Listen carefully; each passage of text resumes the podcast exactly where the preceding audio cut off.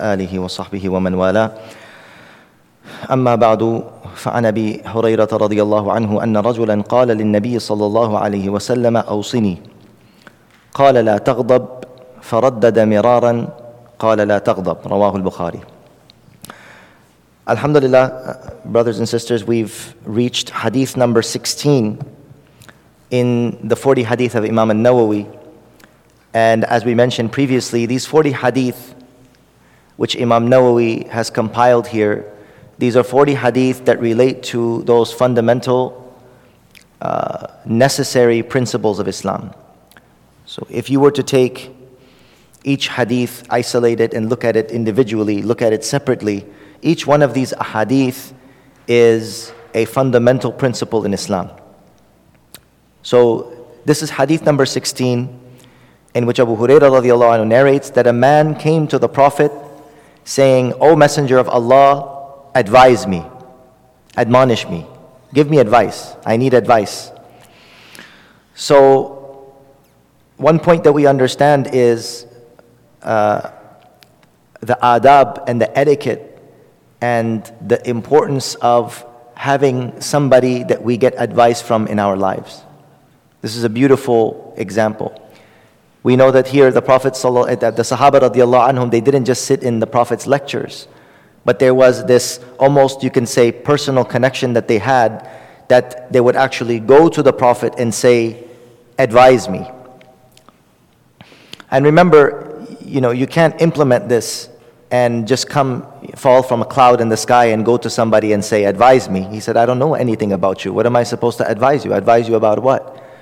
So we have to understand that whoever was asking this question, he was somebody who had some relationship with the Prophet ﷺ, who knew him, who accompanied him.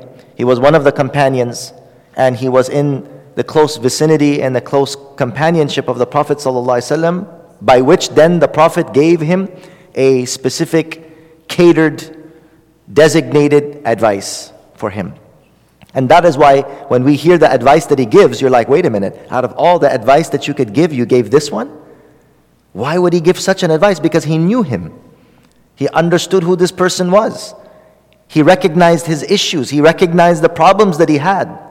Because if you look at the, the question, it doesn't fit the answer. He's saying, advise me.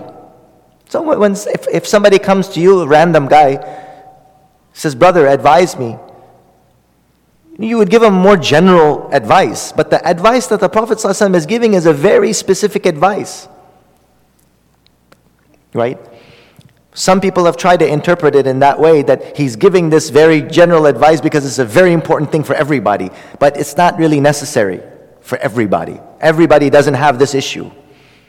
Every single person doesn't have this problem, which the Prophet ﷺ is mentioning. What is that? When he said, Advise me, the Prophet gave him this specific advice La taghdab. لا تغضب don't become angry فردد مرارا so then he says again advise me ya Rasulullah yani in other words he didn't think that this you know small piece of advice was you know enough he thought that it wasn't sufficient for him he wanted a more elaborate more detailed advice he wanted a more detailed admonition am i not always crying about this people want right you Want, they want you to write their whole biography. This was not the advice of the Prophet. ﷺ. Sometimes the advice of the Prophet ﷺ was literally two words La taghdab. Don't do it. Don't go that route. This is going this is going to ruin your life. This is going to destroy you. So, a very interesting thing that the commentators, and this is the beauty of the comment, commentaries of hadith. Many of you have probably seen the you know, some of our books in the libraries, we're gonna bring some, we're gonna bring some of those commentaries here because we have like two, three copies of like Sharh of Bukhari. I think we should put it here because I'm always talking about it and I could point right there and this is the commentary of Bukhari and you have 20, 30 volumes. It should be there, right? On, the, on, on this, uh, in, in our front library. Why is because why are these commentaries so elaborate? So I want to share with you this commentary. It's very interesting that the hadith says أن رجلا قال للنبي صلى الله عليه وسلم A man came and asked the Prophet. So the commentators actually went into the detail and researched who was this man. We have to know who is this man. This is how they used to investigate. The commentators of hadith, they were investigators. They wanted to get to the bottom of it. They wanted to know who was this man who came to the Prophet. Why are you going to make that investigation? Why does it matter? Who cares? No, because it matters. Because then we know something about his personality. We know something about his attitude. We know something about his character. We know something about the way he carried himself. And then we're going to know why the Prophet told him, don't get angry. Because maybe he was an angry person. And lo and behold, there's a couple of candidates here. We have a couple of candidates. That doesn't make them bad. You know, we're, you know, subhanAllah, the Sahaba radiallahu were the greatest human beings in this world. And one of the reasons was, is that they implemented the teachings of the Prophet wasallam. Not just because they were like angels that fell from the sky, but they were people who had faults. They had people who had mistakes. They were people who had flaws, right? But the implementation of the teachings of the Prophet ﷺ that they transformed themselves. They rectified themselves. They reformed themselves. They made themselves better human beings. That's what made the Sahaba special. Right? So many examples. Sayyidina Umar radiallahu anhu would sit and remember days and he would cry. I mean, this is actually a, a, an incident of Umar radiallahu anhu. That Sayyidina Umar is sitting there, he starts crying. And then like two minutes later, he starts laughing. They said, Yeah, Umar, what are you doing? You're sitting by yourself. First minute you're crying, and then next minute you're laughing. What's going on?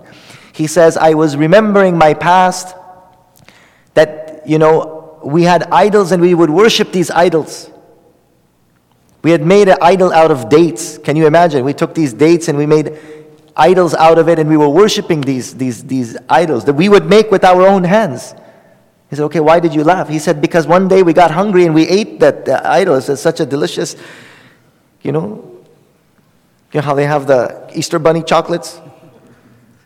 Such a wonderful representation of Easter, right? And the next minute, you know, chocolate bunny is like in your stomach, you know? And he said, and then he said, I'm laughing, like, look at how ridiculous was our faith.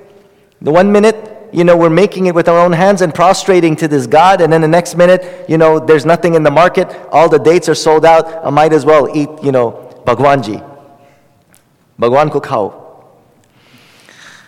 So, the Sahaba radiallahu anhum, they were people who had various conditions in the ahwal, and when the Quran and the Hadith, it came to them, it transformed them, it changed them. So, from amongst the candidates, some say it was Ibn Umar radiallahu anhu radiallahu anhuma. May Allah be pleased with him and his father. So Abdullah ibn Umar was one, and he was a very young. Another example, they some of the commentators they say Haritha ibn ibn Qudama. Others say it was Sufyan ibn Abdullah. Sufyan ibn Abdullah al-Thaqafi. And more uh, closer to what it was possibly could, who it could have been is Abu Darda.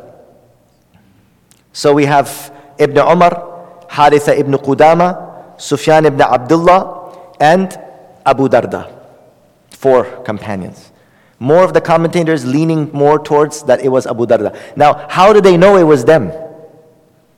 This is the question. So I want to read to you like when you see these big, big commentaries, now they bring every hadith in which a companion asked, O Prophet, advise me, and the Prophet said, Don't become angry.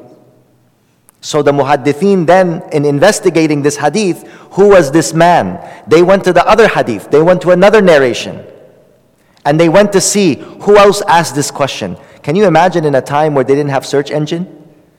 They found these, they found these ahadith without any search engine by going through the narrations. And there was some of the scholars who facilitated this for the ummah. So how many of you guys have heard musnad?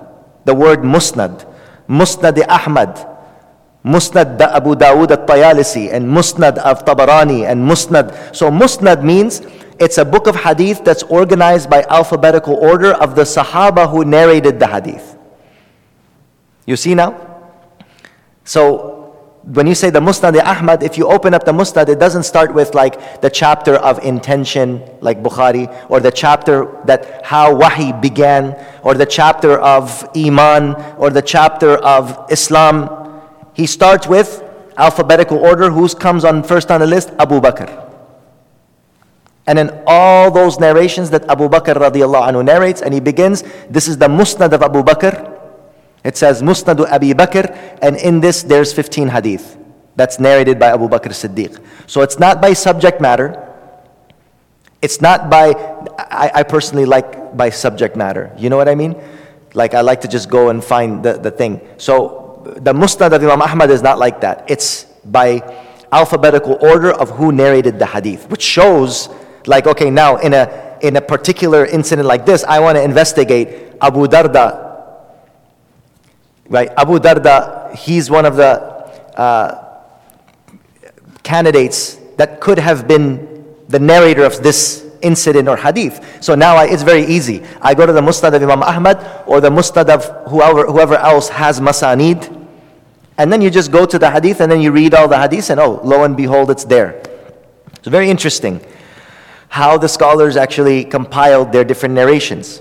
And then we have a Jami'. You guys heard of the Jami' of, of, of, Imam Muslim or the Jami' of Imam Tirmizi? Jami' means a compilation. And these are Abwab al-Fiqh.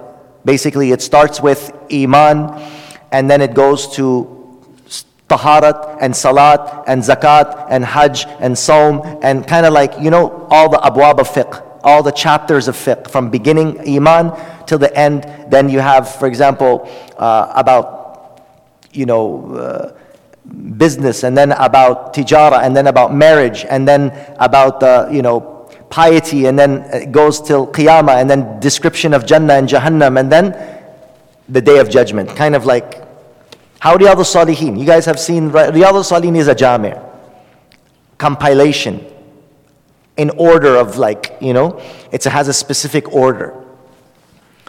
So in the Masanid, you have the Musnad, and Abu Darda says, Ya Rasulullah, dullani ala amalin yudkhiluni al-jannah.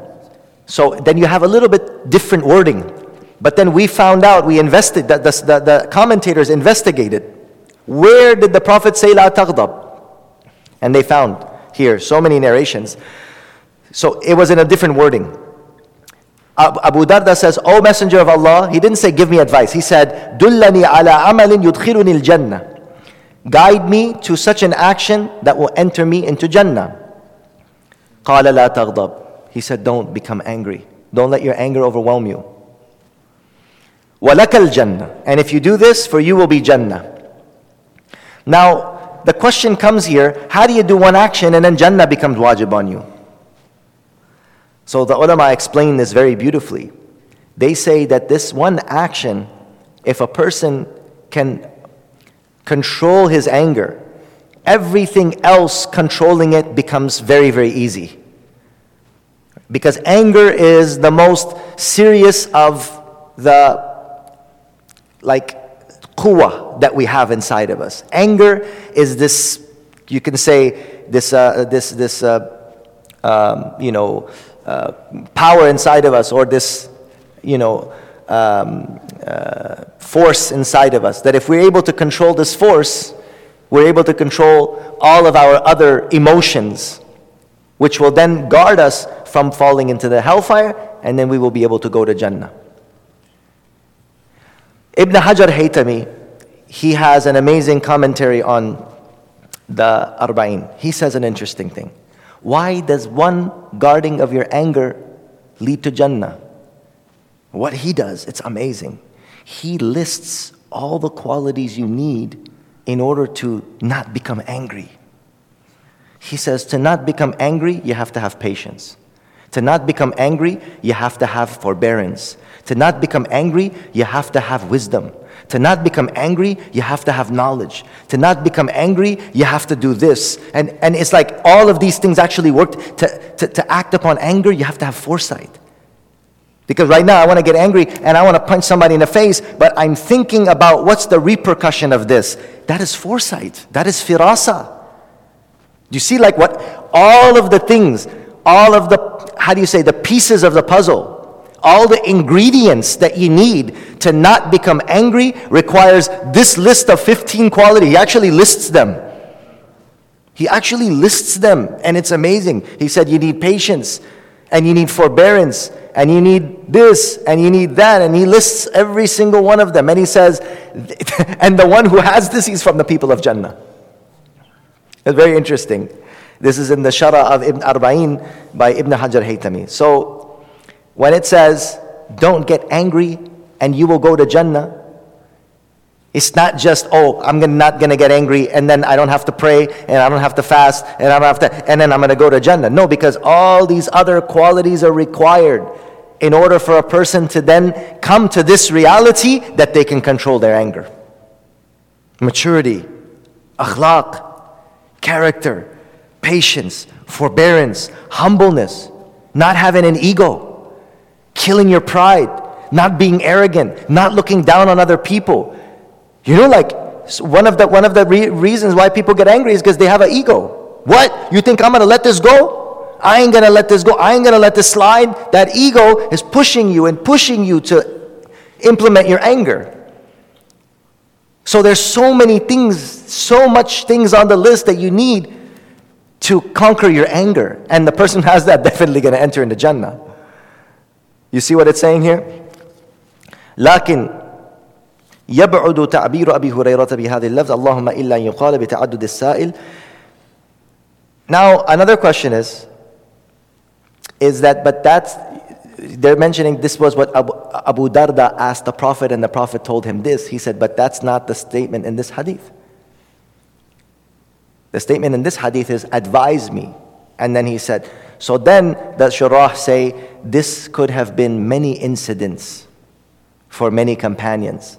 That at different juncture, different companions came.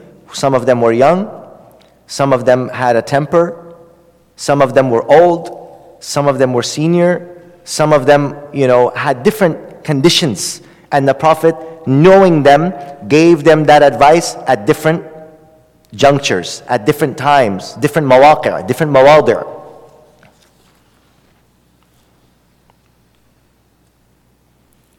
So another one, Haritha, Haritha ibn Qudama. He says, I asked the Prophet this, tell me an advice and don't be so detailed. Save me all the discussion. Be brief. Give me an advice, but don't tell me a long bayan. Don't give me a lecture. He says, قُل لِي قَوْلًا وَأَقْلِلْ عَلَيَّ Give me some advice and make it brief because I'm not a smart guy. It'll take me time to understand what you're saying. لَعَلِّي أَعْقِلُهُ so I can have akal of what you are saying. Because I'm not a very, very intelligent, smart guy. So give me short advice so I can understand it properly. I want to get special advice that you give me. For me, قال لا تغضب. So Qudamah ibn Haritha, right? Or Haritha ibn Qudama. Haritha ibn Qudama. This is what he said. Give me short advice so I can understand it properly. And the Prophet ﷺ told him, don't become angry. And he repeated, Give me something else. Give me another short advice. Give me another. And he kept repeating the same one, the same one. So we can see that this could have been multiple incidents. Why I'm sharing this with you and why does it matter? So you can appreciate the commentators of hadith, how detailed they actually went and investigated every incident, every sahabi, who were the ones who the Prophet gave the, you know, this advice don't become angry. And do you know, it's an interesting thing. Some muhaddithin would write just a whole book about this.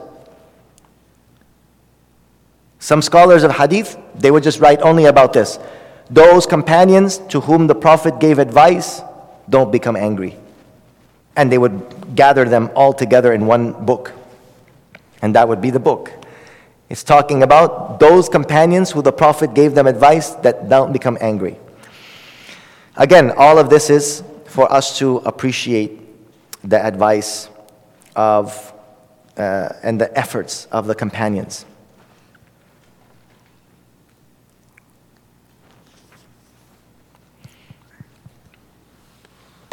So the muhaddithin, when it says he repeated over and over again.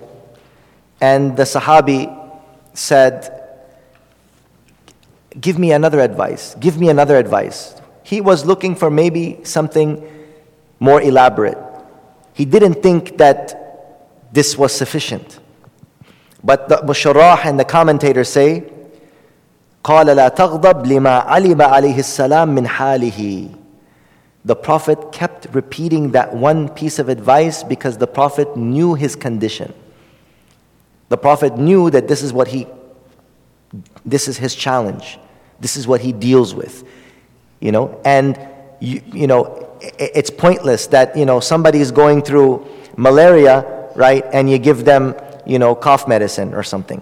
Right? When, you, when, when somebody's going through one specific disease, you have to give them the medicine that's in accordance with that. Somebody who has malaria and you give them NyQuil and cough medicine, you have to give them the proper medication. That resolves their issue, right? Or somebody has a headache and you tell them to eat watermelon or something. I don't know. And the Prophet ﷺ gave him the same advice over and over again because he knew this is what he needs the most. فأمره بما هو أولى بالنسبة إليه So the Prophet ﷺ commanded him that which was most appropriate for him أو اقتصر على جواب موجز جامع لما لديه فإن جميع المفاسد التي تعرض للإنسان إنما تعرض له من فرط شهوته استيلاء غضبه وحدته The scholars also say it could be that he's just giving him general advice. Because if you look at a person Every problem that comes in a person's life, every issue that a person goes through is because we become overwhelmed by emotion. And when we become overwhelmed by our emotion or overwhelmed by our passions, remember, there's two types of passions passions that are related to our emotions and passions that are related to our desires. You see? Passions that are related to our desires, like eating and, right, sexual appetite. Eating and, you know, carnal appetites, they called carnal appetites. That's one passion. And another passion is emotional passion. These are the two things, literally, which the Prophet said that there are two things that will lead you to hellfire al famu wal farj, the mouth and the private parts. The mouth and the private parts. The mouth meaning your emotions, that your emotions affect now what you say with your mouth. And your private parts is your passions. That when you're able to control these two things, then you will be able to guard yourself from the hellfire. So the Prophet ﷺ has said a very, very powerful thing. So now, he didn't say anything about private parts, but he did say something about anger because the one who is able to control one passion, the other passion is next. In other words, if you're able to control this quwwah, this power within you, this passion within you, then you will be able to also conquer the other one.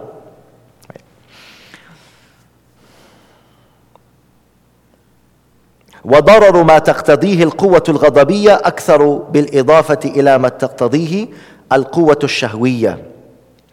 And an interesting thing it says that the harm that can be caused by a person's anger is much more dangerous than the harm that a person can be caused by just his the passions of his private parts. Well you know that could be that's probably debatable. You know a person can mess himself up really bad right by not guarding his private parts. But here i think that darar it means like hurting of others. When it's talking about darar here like somebody going killing somebody else right Somebody going and, you know, uh, starting a fight or starting a war or starting a, you know, a feud. Many, many hundreds of years of feud is caused by, you know, this anger and, you know, jahiliyyah. Like, I ain't gonna let that slide. It's all anger. And the darar of this is very, very heavy. فلما سأل الرجل أن يشير إلى إليه بما يتوسل به إلى التجنب عن الأخلاق الردية نهاه عن الغضب الداعي إلى ما هو أعظم ضررا وأكثر وزرا So when he asked this advice, the Prophet ﷺ guided him to that which is most dangerous and most harmful, right? Is this situation of anger. Many of the talaq cases that we get, right? What is it? It's, it's because of anger. Many of the talaq issues is because a person completely loses all control. Anger, in and of itself, brothers and sisters, what is it? In essence, what is it? It's losing control. Because anger, which is in its place, is not mazmum. It's not, it's not uh, uh, harmful. We'll explain. There's beneficial anger, and then there's harmful anger. What's beneficial anger? That anger that remains within its, within its place, right? Somebody is doing something that is inappropriate. Your children are not doing, your children are disrespecting their elders, or they're not doing their homework, or they're not performing their salah, or they're, you know, going in the wrong path, or they pick up a cigarette and they're smoking, and now, oh, uh, the Prophet told me don't be angry. No, there is a anger within the limits that is disciplinary. The teacher doesn't get angry at the student for not doing the homework, or the parent doesn't get angry at the child for not being, uh, you know, uh, uh, uh respectful, being disrespectful, going out, doing whatever he wants to do, smoking, drinking, leave, you know, leading a, you know, a crazy life, not having a, you know, an objective and not doing what he's supposed to do, and this is what lays the boundaries. So what we call uh, balanced anger. The reality of bad anger is losing control. Losing control. That is what the Prophet ﷺ is warning us against. That anger which is within the boundary, that anger which is within the control, actually is, is demanded of us by the Sharia. If we did not have that, then we would not be able to set the boundaries of what is right, what is wrong, what is nahyan in munkar, and what is amr bil maruf. In actuality, it's an anger that is controlled. You know? Because when we hear the anger, automatically this thought comes to our mind like punching a hole in the wall. But there's a there's an anger which is a I'm displeased with this action. I'm I'm not I'm emotional. I'm displeased with that action, and I will not let this I will not let this go further. It has to stop right here. This is the red line. You can't cross it. You don't have to pull out a, you know, a, gun to do that. You don't have to yell at the top of your lungs to do that. You can say that in a very firm and very strict manner that this is not what, what, what this is not the, the, the right way. This is not correct. This is haram. This is not jais. Brother, what are you doing? This is incorrect.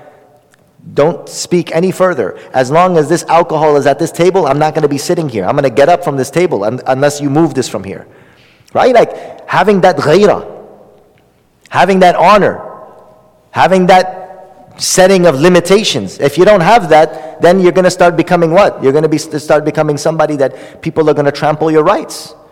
People are, are going to trample the, the, the sanctities. People are going to disrespect the Sharia. People are going to disrespect the rules. You can't be a father in a home and then like let everybody break the rules and do whatever they want to do. You can't be a Muslim and then people break the rules and do this, that, and the other and disobey, and then, you know, I have nothing to say. And if you don't have the, the, the, the strength or the ability, then exposing your anger at that time is just walking away. That's also anger. I'm showing my anger, I'm walking away. You get angry when somebody wants to fight you? No problem. Get angry. But maybe, you know, you're not able to do it. Walk away.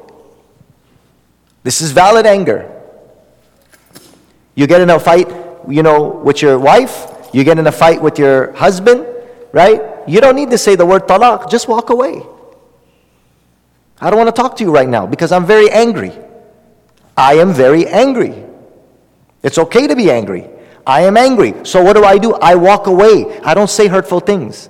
I don't put another person down. I don't curse somebody. I don't cuss somebody. I don't la'an somebody. I don't ta'an somebody.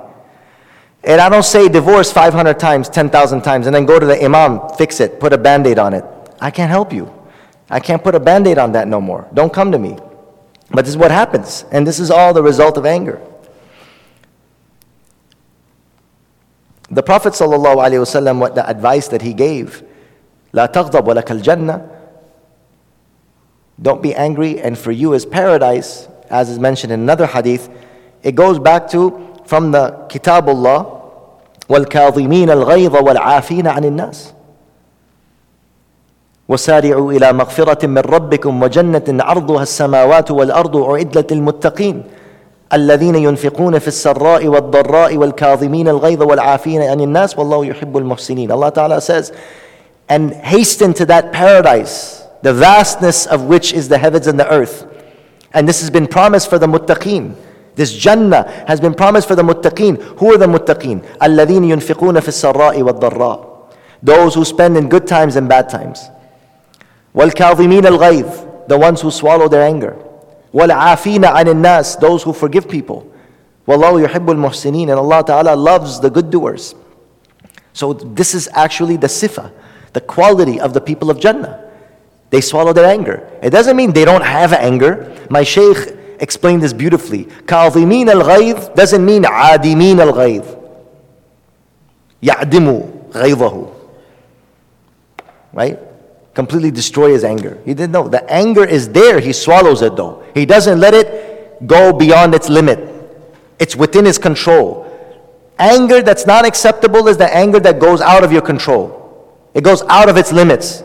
Now you're breaking things and harming things and cursing things and smashing things and destroying things and hurting people and cussing people and revenge, right? All these other things.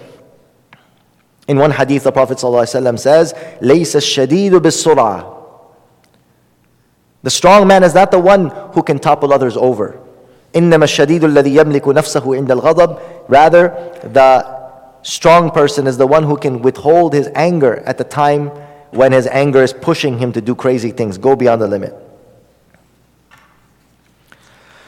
The ulama mentioned that what anger actually is, they are, anger is like whisperings from shaitan that pushes a person to go out of balance, to go and transgress limits.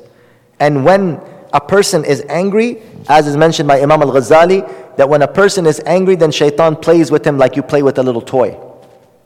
That is why you have to control yourself, your tongue, and your actions and your deeds when you go in a state of anger. Because at that time, shaitan is playing with you. He can do anything he wants with you. Don't become a plaything of shaitan. وذلك لأن الغضب من نزغات الشيطان الغضب من نزغات الشيطان يخرج به الإنسان عن اعتدال حاله Anger takes a person out of his normal condition, and then what does he do? فَيَتَكَلَّمُ بِالْبَاطِلِ He starts screaming and yelling things. وَيَفْعَلُ الْمَذْمُومِ And he does things that later on he'd be like, oh yeah, I shouldn't have done that. And it makes a person regret, and it makes a person remorse. And he says at times, بَلْ قَدْ يُكَفِّرُ نَعُوذُ بِاللَّهِ مِنَ الْحَوْرِ بَعْدَ الْكَوْرِ Sometimes a person even says kufr when they're angry. They become so overwhelmed, they'll say, like, you know, say, Allahumma salli ala, ah, to hell with you. You know, what? Allahumma salli ala, don't tell me that. I've heard people say things like that. You shouldn't, you know, you should be careful to people that are angry. Or you read an ayah of Quran and say, Ittaqillah, I said, oh, to, to hell with you. And na'udhu billah. You know, they, they become so overwhelmed. Sometimes anger will make a person say kufr. وعلاجه so, what's the cure for this? This is an amazing cure. One of the cures you probably didn't think about. أن يرى الكل من الله. you should see everything from Allah. You should see that everything and every situation is from Allah. Subhanallah. I mean, I read this one time. Maulana Ashraf Ali Thanwi, rahimahullah, he said, I just would get so annoyed by just dim witted people I'm telling them to do the thing and they just can't. Ah, they make me so angry. I just tell them to do something simple and they can't do it. And it makes me so angry. You're so, you know, what do you have? You don't have a brain? And then I think to myself, Allah subhanahu wa ta'ala created different people with different temperaments. Everybody doesn't have your technical understanding. Everybody doesn't have your brain. Everybody doesn't have your expertise. Everybody doesn't understand and look at things the way you look at them. Everybody doesn't have the perspective that you have. And once you understand that, your anger should come down a little bit. right? Because why do we get angry sometimes? Because things don't go our way. That's one of the reasons. Or people don't go our way. That's even worse. People don't go my way. This person doesn't go the way that I want them to go. This person doesn't do what I want them to do. Well, they're not you. And people think differently. You see what I'm saying? Five brothers of the same son. All five of them probably have a different temperament. Five brothers from the same mother and father, but each one of them have a different temperament.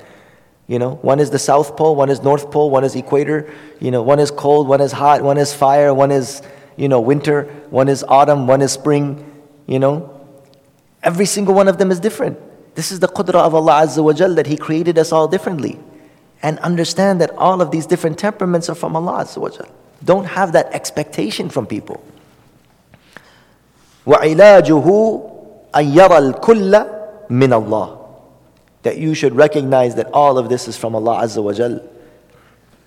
Or in a, a, a, a specific circumstance. When we, when we spoke about people, people are different temperaments. So understand that all these different temperaments are from Allah Azza wa Jal. That's point number one. Nothing, all the different circumstances. Some circumstances were not under control. Like when do people get angry? Road rage. What is road rage about? Something that's not within your control. Sometimes it's within your control. Some people just don't know how to drive, right?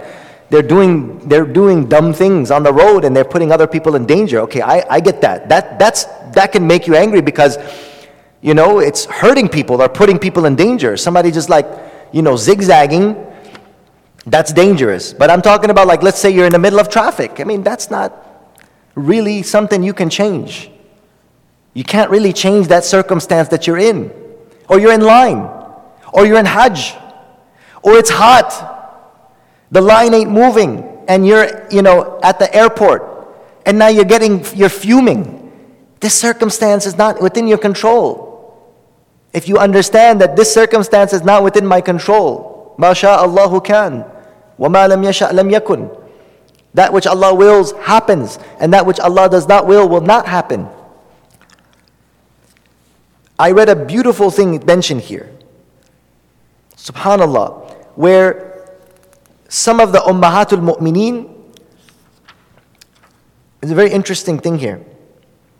Where did I read it? So it mentions that some of the Ummahatul Mu'mineen, they would get angry at some of the Khuddam. You know, the Khuddam are the people who take care of the house and serve and so yeah you know anas he's a young boy and he's like bringing this and bringing that and serving and doing the house chores or whatever. And some of the ummahatul mu'minin they would get frustrated like hey you didn't do this properly. I told you to bring this. How come you didn't bring it? And they get oh you broke this. Why did you break it? What's the matter with you boy? You can't take care of things properly. The prophet say leave it. If allah wanted it to happen it would have happened Now, this doesn't mean that, right, you just leave things and then, oh, you know, nobody does their chores. Is ah, Allah, subhanAllah. If Allah wanted it to happen, and then now the kids are going to use that as, hey, why aren't you doing your homework? If Allah wanted it to happen, Dad, it would have happened by now. Inna lillahi wa inna ilayhi rajiun. So this is, this is not what, any, when, it, when something would be broken, for example. This was specifically, I don't know, read it in this. It was here. That the Prophet ﷺ would give advice to the women of the household. He said, Leave it. Don't, don't blame the boy for breaking it. It broke, its lifespan was over. And everything has a lifespan. Even glasses and, and, and, and plates and, and cups has a lifespan. Bichara died. Now it's over. Inna lillahi wa inna ilayhi raji'un. Don't kill the kid. That's done. You don't read janazah over it, just throw it in the garbage, and that's the end of the story. You know, you don't need to start World War III. If Allah wanted it, would be dead. If, if He didn't want it, it's broke. Khalas, that's it. You say, don't cry over spilled milk, all is done. ويذكر نفسه أن غضب الله أعظم وفضله أتم وكم خالف أمره لدي وهو سبحانه لم يغضب عليه ملا علي قاري Hafsa, this is Mullah Ali Qari. What should he do? It says that he should know that everything is from Allah. And if everything is from Allah, then you shouldn't now want things to be according to your hawa. Always. Everything has to be according to my plan. And if it doesn't go my plan, I'm going to cause World War III down right now. ويذكر نفسه أن غضب الله أعظم وفضه أتم and know that the anger of Allah is more than His anger. And how many times did we disobey Allah and Allah didn't destroy us? And one time somebody doesn't do things the way we wanted and we want to destroy them? Remind yourself of this. How many times we disobeyed Allah and Allah didn't implement His anger on us? He didn't execute His anger upon us, even though He could have done that. And how many times, you know, somebody makes us angry and we want to just execute them at that time? وكم خالف امره لدي وهو سبحانه لم يغضب عليه ويتعوذ ويتوضا ويصلي and he should say أعوذ بالله من الشيطان الرجيم and he should make wudu and he should perform salah these are the things because anger is an emotion and going from one position to another it changes your emotion. So when you become angry don't sit there. Don't stay there. Go to another place. If you're standing sit down. If you're sitting down lay down. Just go away from that place where you'll not be able to harm anybody. Go take a breath outside. If you're inside the house just go step outside. I can't say anything right now. Go and step outside and get some fresh air. Calm yourself down. Say, A'udhu billahi minash shaitan rajim. Because the anger is from fire and shaitan is from fire.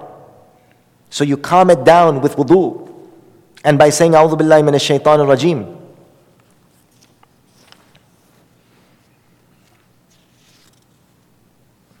One companion, and you could say this is kind of like a follow up.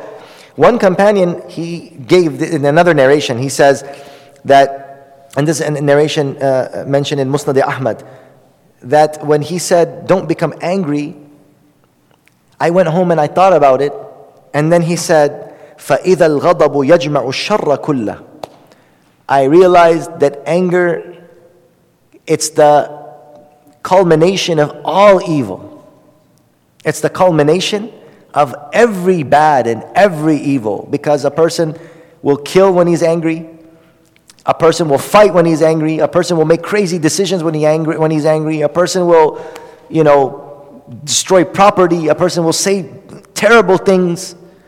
The tongue, the you know, uh, uh, with the tongue, with the hand, with the heart, with the everything. You, when you become angry, you just say and do things that are just, you know, atrocious. So the Sahabi says, I thought about what the Prophet said, that he kept repeating this anger, and I'm saying, why is he repeating it? I went home and I thought about it. This teaches us an amazing, subhanAllah, advice that when the mashayikh and when we read the hadith of the Prophet and the, the, the words of our mashayikh, we should go home and think about it. ففكرت حين قال النبي ما قال فإذا الغضب يجمع الشر كله When I thought about what the Prophet ﷺ said, I realized that anger encompasses and is the culmination of all evil. ومن ثمة قال جعفر الصادق and from there Imam Ja'far Sadiq rahimahullah said الغضب مفتاح كل شر Anger is the key to all evil, it's the gateway to opening up all these other things.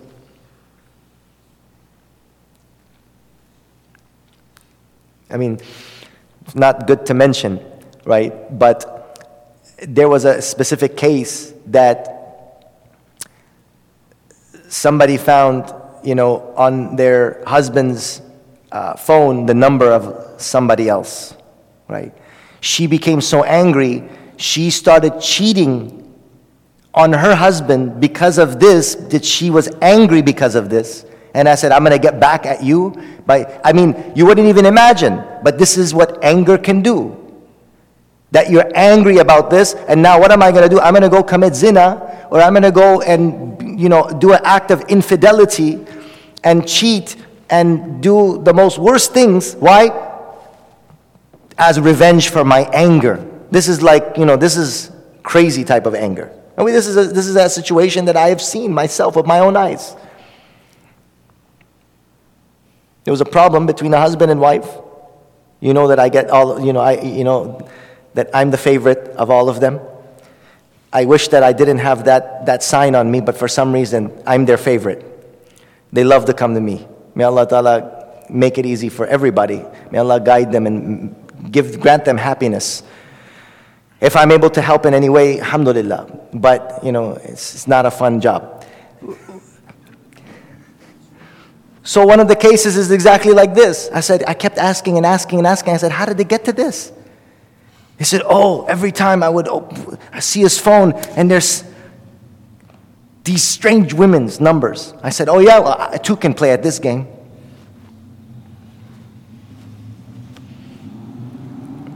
Anyways. Yani, this anger is the key. This is what he was saying. The anger is the key to all shar, to all evil. I'm angry. I'm going to get you back. Revenge. Wait, what is revenge actually? What is the act? What is the, the revenge? Revenge is the manifestation of anger gone completely off. You know, that I'm not going to leave, I'm not going to drop this. I ain't going to let this go. And a person goes a route that, okay, this, okay, your whole family, okay, your whole generation, okay, your whole village. You know what I'm saying? Like, one is retaliation and defending yourself, or what Allah Azza wa says in the Quran, فَإِنْ عَاقَبْتُمْ فَعَاقِبُوا بِمِثْلِ مَا عُوقِبْتُمْ بِهِ That if harm has been done to you, then you retaliate equal to that harm that has been done, but who can be balanced in that? That's why the, then Allah says after that, وَلَئِن صَبَرْتُمْ لَهُوَ خَيْرٌ لِلصَّابِرِينَ that if you have patience, it is better for you because nobody can be balanced that you retaliate exactly in the way that, okay, somebody punched my arm and then I'm going to just punch him exactly right in the same spot that he punched. I mean, it's, it's hard. You know, he punch you in the arm and then you go and like, you burn his car. Like, you know, that, wait a minute, you know, what happened over there? Like, or you, you know, you, he punched your arm and you break his leg. That, that's not بِمِثْلِ مَا عُقِبْتُمْ بِهِ so Allah Azza wa has allowed you to defend yourself bil mithil. But because that mithil is so difficult, then Allah Azza wa says, وَلَئِن صَبَرْتُمْ لَهُوَ خَيْرٌ لِلصَّابِرِينَ That if you have patience, it is better for those who can, who can do that.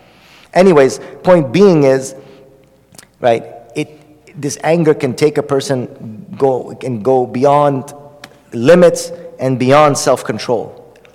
It was said to Abdullah bin Mubarak, اجمع لنا حسن الخلق في كلمة. O Abdullah bin Mubarak,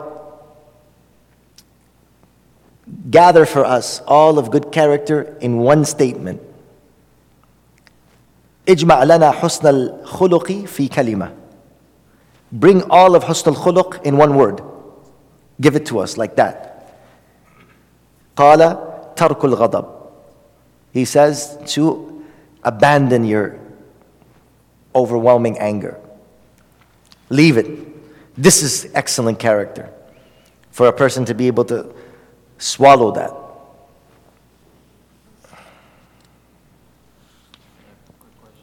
So, if anger is the, the key to hell, what would be the opposite? Patience. Patience. Forbearance. As much, you know, and, and it's, there's so many things attached to them. That's why. I mean, it sounds so simple, but it really is not. Because with that patience, there's all these other things connected with it. You can't be patient and not kind. You can't be patient and not merciful. It's like so intertwined that it has all these other things. Like when, when I say a patient person, what's the thing that comes to your mind? You know, he's not a guy with like, you know, he's got like his eyebrows going like that, and then he, he's patient while, you know, people are like, no, I mean, there's, it's a whole demeanor. You know what I'm saying? There's a whole demeanor about him. There's a whole akhlaq about him. There's a whole, you know, attitude. There's a whole way that people that are patient carry themselves in the way they speak, in the way they walk. You know, sometimes you just see certain people walking, you look at them like, I don't want to like come face to face with that guy. That guy doesn't look like he's having, a, he's having a good day just by the way he's walking, the way he's carrying himself. His body language scares you. This guy's about to explode. You know what I mean? So when we say patience, It's not just like one quality is like hidden in here. It's like it's everything. It's the way you carry yourself. It's the way you walk. It's the way you treat people. It's the way you talk to people. It's your body language. It's your character. You know? So then the Prophet ﷺ, he one time saw that two people were arguing with one another. Two people were actually fighting in front of the Prophet ﷺ. And they were cursing one another And the person, his face was turning red. So the Prophet ﷺ told him, إِنِّي لَأَعْلَمُ كَلِمَةً لَوْ قَالَهَا لَذَهَبَ عَنْهُ مَا يَجِدُ He said, you know, I know something that if he were to say that, his anger would go away. He said, if he were to say, أعوذ بالله من الشيطان الرجيم, his anger would go away. So the person said to the Prophet ﷺ, Yani other people told him, Hey, aren't you listening to what the Prophet told you? So then he said this, I'm not crazy. Why is he telling me that? Inni lastu bi majnoon. I ain't crazy that he's telling me that. A'udhu billahi minash shaitan rajim. Like I'm some crazy man or something. It's very bad that he said that to the Prophet. Some say that that person was a hypocrite, a munafiq. But then here, look what Mullah Ali Qari says here, Hafsa. قلت قوله هذا أيضا من الغضب قوله هذا أيضا من الغضب this statement as well was because he was so overwhelmed with anger. He didn't even listen to the advice of the Prophet. And he said those words that he probably regretted it later. How could I have said that in response to the Prophet? So Mullah Ali Qari explains this so beautifully. He said that anger was what made him say that even. And in the interesting story Mullah Ali Qari brings here. He said the example of this is that سأل شيخ كبير طبيبا عن ضعف البصر. Here's a funny story. سأل شيخ كبير طبيبا عن ضعف البصر. فقال الطبيب من من أثر الكبر. لأنك شيخ. وهذا يعني إذا إذا صار الرجل كبيرا في السن يضعف البصر. فهمت؟ So when you get old, he said, a, a, a person came to a, a, a, a tabib, a doctor, and said, You know, my eyes are getting weak. He said, You know, it's because of old age. Your eyes are getting weak is because of old age. وهكذا سأله عن ثقل السمع وضعف الظهر وغير ذلك and then he started asking you know when my ears can't hear what's that he said yeah that's also because of old age he said my back is hurting he said yeah that's also because of old age so that sheikh got angry. And he's like, What is this? Anta majnoon. What is this? I keep telling you it's my ear and then, you know, my back and my eyes, and you keep saying, Yeah, it's old age, it's old age. You're crazy. You're not a doctor. He said, This is also from old age. فقال له هذا أيضا من الكبر. This is also because of old age. Right? In other words, you're losing your temper at me. What am I supposed to do? I'm telling you the exact reason.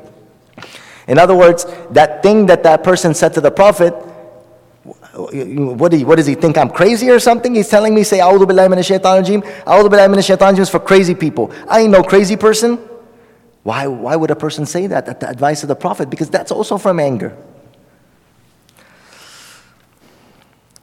A very interesting thing. Fudayl ibn Iyadh says, ثلاثة لا يلامون على غضب. Now everyone's going to listen to this one. Three people, they're not to be blamed for anger. Now Jalal woke up. He suddenly woke up from his sleep. Three people are not to be blamed for their anger. Number one, somebody who is fasting. Somebody who's fasting. If a person, you know what, loses their temper, they get a little bit edgy, and they're counting their sambosas at uh, iftari time, leave, leave them. Let them, let them count the sambosas. Right? Don't take his sambosa at that time. Okay? So a person's fasting, uh, you know, people have short fuse at fasting time. Number two, marid, a sick person. A person's going through intense fever, a person's going through therapy, a person's going through sickness, they just had a surgery, they're in pain, and now they gotta hear kids screaming at the top of their lungs, then you have to have concern that this person is what? They are in a condition that it's difficult for them to be able to control that anger. Because now what happens is, what is anger? It's, it's a force. You need strength to guard it. You need, you, need a, you need stamina. You need strength to hold that. Now, a person who's fasting, he doesn't have strength. A person who's sick, he doesn't have that strength to withhold himself, right? You got, you're, you're, you're, depleted on energy. You know what I mean? It requires energy to be patient. It requires energy to, to guard your anger. And a person who's in the fasting, you know, they're running low, you know, they're running on fumes. And number three, a person who is on a journey. A person who's on a journey. So have patience with people in this situation. Everybody, you know, sometimes when you're at the airport, people are on edge. Sometimes in airports, people kind of get, you know, on edge, or people are, you know, in, in, in Hajj or Umrah, you know, you see people kind of like, you know, going on the bus and fighting, and, you know, there's, you know, people losing their temper on the, you know, on the, on the stewardess or losing their temper at the ticket line or something like that is because, you know, people are on edge. You know, I remember when I, I never forget when I'm, you know, traveling with the kids, you know, one time and you got like five, six passports in your pocket and you're checking, you know, you got to keep your mind on the passports and you got to keep your mind on the kids and then you got to keep your mind on the luggage and then you got to like, and now, you, you know, then you got another guy, another person like screaming in your, in your ear, nagging or somebody else is like doing something annoying. You know, it can, it can really test your, your patience. So these three people, Fudayl ibn Iyad said that He's not saying don't control your anger. He's saying that these people should not be blamed. They are not to be blamed. If a person loses it a little bit in this situation, they are not to be blamed because they're vulnerable. They're in a vulnerable situation. And respect that. So it teaches us that we should respect people that are in that situation. A sick person, don't be making noise around a sick person. You know, don't be yelling and talking loudly around a sick person or at a hospital, yelling and screaming. Even the Prophet والسلام, when he was in his he was in his deathbed, والسلام, some of the Sahaba's voice in the room it, it got a little bit loud. What did he say? Get out of my room. Get out of here. Get away from me. You're screaming and you're, you're, you're talking loudly. The Prophet ﷺ is sick. The Prophet ﷺ, I mean, this is the person with the most excellent character. And they're talking with their voices loudly. They weren't doing, saying any disrespectful. Their voices got loud. He said, Leave this room. It shows that a person, he could be the Prophet of Allah subhanahu wa ta'ala. But when it comes in a person is vulnerable, you're a human being, you don't want to hear this stuff. And it teaches us that we should be, we should be conscious of people that are in this situation. If they're fasting, parents, or for example, wife, you know, husband comes from work, long day after fasting in Ramadan, right? you know, take the kids to play. Take the kids to, you know, somewhere else. Take them to another room. Don't like, now they come and they start playing tabla on their dad's head. You know, like, what are you doing? Like, he's fasting. And then he gets angry. Oh, everybody's fasting. Why are you getting angry? You're ruining your fast. Oh, you want me to take like just put a bullet through me. I mean, let's make it easy. Don't torture me. So, this type of thing, the situation of people that are in these ahwal, right? لا يلام على ما صدر عنه من حدة كلامه لشدة حال مرامه that what, he is not to be blamed of something that he might say that he becomes angry whether he's in traveling or he's fasting, or if that person is sick, right? Don't blame that individual. But at the same time, that doesn't give you the, the, the allowance to now have, you know, do, do and say whatever you want to say. A very interesting incident about patience is narrated by Abdul Razak in his Musannaf that there was a khadima, a jariyah, of Ali, Zainul Abidin, Ali ibn al-Hussein, Zainul Abidin. She was coming with water to prepare for his salah, and she dropped the, you know, they had those, those metal, uh, uh, those metal pots that have the, you know, it's called ibriq. What are they called? They're those jugs with the, with the, they have them back home, like they have a, a very sharp edge and they're metal, they're big, and they're wudu and washing hands, you know? It's metal and then it's a big jug and it's metal and it's pretty big and they bring it for wudu and it's, they have it, little antique style. So she came with the, it's called ibriq. So she came with the ibriq to give him wudu. And it slipped and it hit, it fell on his head. You can imagine. He's sitting down and she's bringing it from the top and it slipped from her hand and it hit and it cut his head. Who is this? This is the great grandson of the Prophet. Sayyidina Ali Zain al Abidin. So the son of Hussein. Yani the great grandson of the Prophet. So he was about to say something. So the girl said, Wal kadhimin al ghayth. She's reading the ayah of the Quran. And Allah loves those who control their anger. He was, he was about to say something, and she said, Wal kadhimin al ghayth. And then he said, Kadhamtu ghaythi. Okay, I swallowed my anger. And then he was still angry. So then she says, Wal afina anin nas. And those who forgive others. He says, Afallahu anki. May Allah forgive you. And she saw that he was still a little bit angry. Wallahu yuhibbul muhsinin. And Allah loves the good doers. So then she says, I've set you free for the sake of Allah. She's a slave girl. So he said, I set you free for the sake of Allah. This is how the people of Allah used to interact with the book of Allah. That the ayah was said and they would immediately implement it. Subhanallah.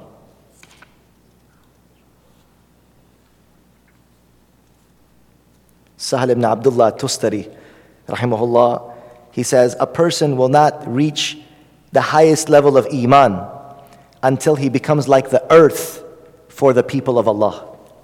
What is that? That people walk on the earth and the earth doesn't say anything. And the earth also gives people all the benefits. It gives them fruits and it gives them vegetables and it gives them water and everything comes from the earth. So he says, لا يبلغ العبد حقيقة الإيمان حتى يكون لعباده كالأرض أذاهم عليها ومنافعهم لديها he says he carries their burdens and he gives them his benefits. The earth, what does the earth do? The earth carries us and gives us. And this is the true slaves of Allah, the true mu'mineen, the true muttaqeen. We carry others and we give to others. And this is the reality of guarding ourselves from anger and becoming true servants of Allah Azza wa. May Allah give us a tawfiq to implement what has been said. Wa rabbil. سبحانك اللهم وبحمدك. نشهد أن لا إله إلا أنت نستغفرك ونتوب